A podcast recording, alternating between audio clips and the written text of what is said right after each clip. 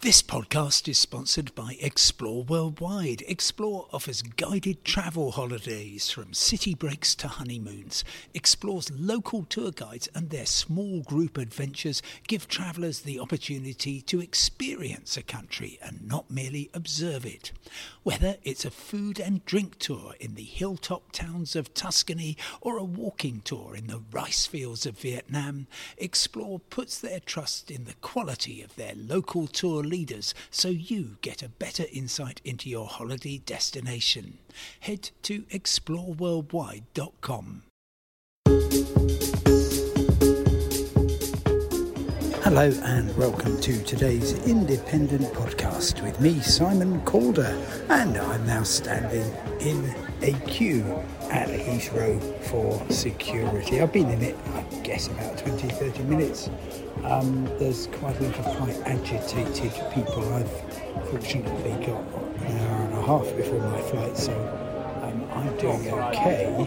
But of course, this is the airport which has capped the number of passengers at 100,000 per day outbound, really saying that they don't believe the ground handlers can cope. And I'm going to talk about this subject today while I'm waiting here because uh, it's, I think, really to the detriment of passengers. And I'll explain why. Nobody wants to stand in the queue for half an hour, 40 minutes. Nobody wants to miss their flight. And therefore, it's concerning that uh, on on a midweek morning there should be such a queue. But there we are. It's August, it's peak time, and um, that's effectively what's happening. Now, the issue, I think, is that it's reasonable to say we can't cope as long as it is clear what is happening and who is responsible. So if the problem really is very long queues for security, then that's Heathrow's responsibility and we know where that blame lies. But Heathrow is very much doing a lot of finger pointing, saying nothing to do with us, it's the ground. Um, certainly that's not what I'm seeing here this morning. And the detriment is very significant. First of all, because they've said we want to give people confidence. That's why we have cancelled some. Uh, we've, we've imposed the cap right through to the end of October now. It was going to end on the 11th of September, which seemed quite sensible because that's the end of the um, school holidays. Everyone's back. Uh, business travellers who, frankly, are more professional travellers than uh, those who fly abroad once a year will be going through. Um, hopefully, security will be a lot swifter than it is at the moment. But instead, they've said we're going to continue to the end October to give more confidence, but in fact, it is doing exactly the opposite because what you are doing is, um, in fact, giving less confidence to people because now you have raised the prospect that there could be more mandated cancellations by Heathrow. British Airways, biggest by far of the airlines here at Heathrow, hasn't brought more cancellations out and it is entirely possible that uh, we will see some and that will be very upsetting. Obviously, air passenger rights rules means that you're entitled to be flown on the same day if there is a seat available. It won't be from Heathrow because that's the whole point of the cap, but there might be one from another London airport. Very messy, very upsetting though. And it also reduces the amount of capacity and increases prices. And that's frankly awful.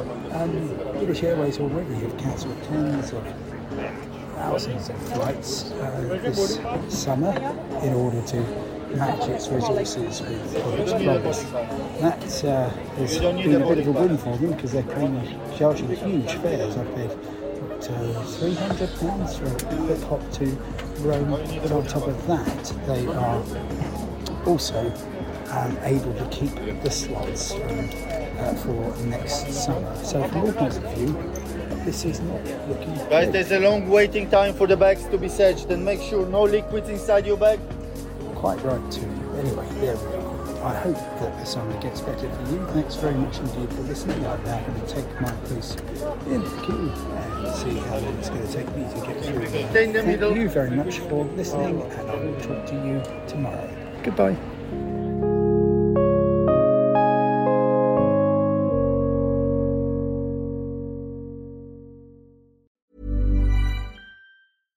Mom deserves the best, and there's no better place to shop for Mother's Day than Whole Foods Market. They're your destination for unbeatable savings, from premium gifts to show-stopping flowers and irresistible desserts. Start by saving 33% with Prime on all body care and candles. Then get a 15-stem bunch of tulips for just $9.99 each with Prime. Round out Mom's menu with festive rosé, irresistible berry chantilly cake, and more special treats. Come celebrate Mother's Day at Whole Foods Market.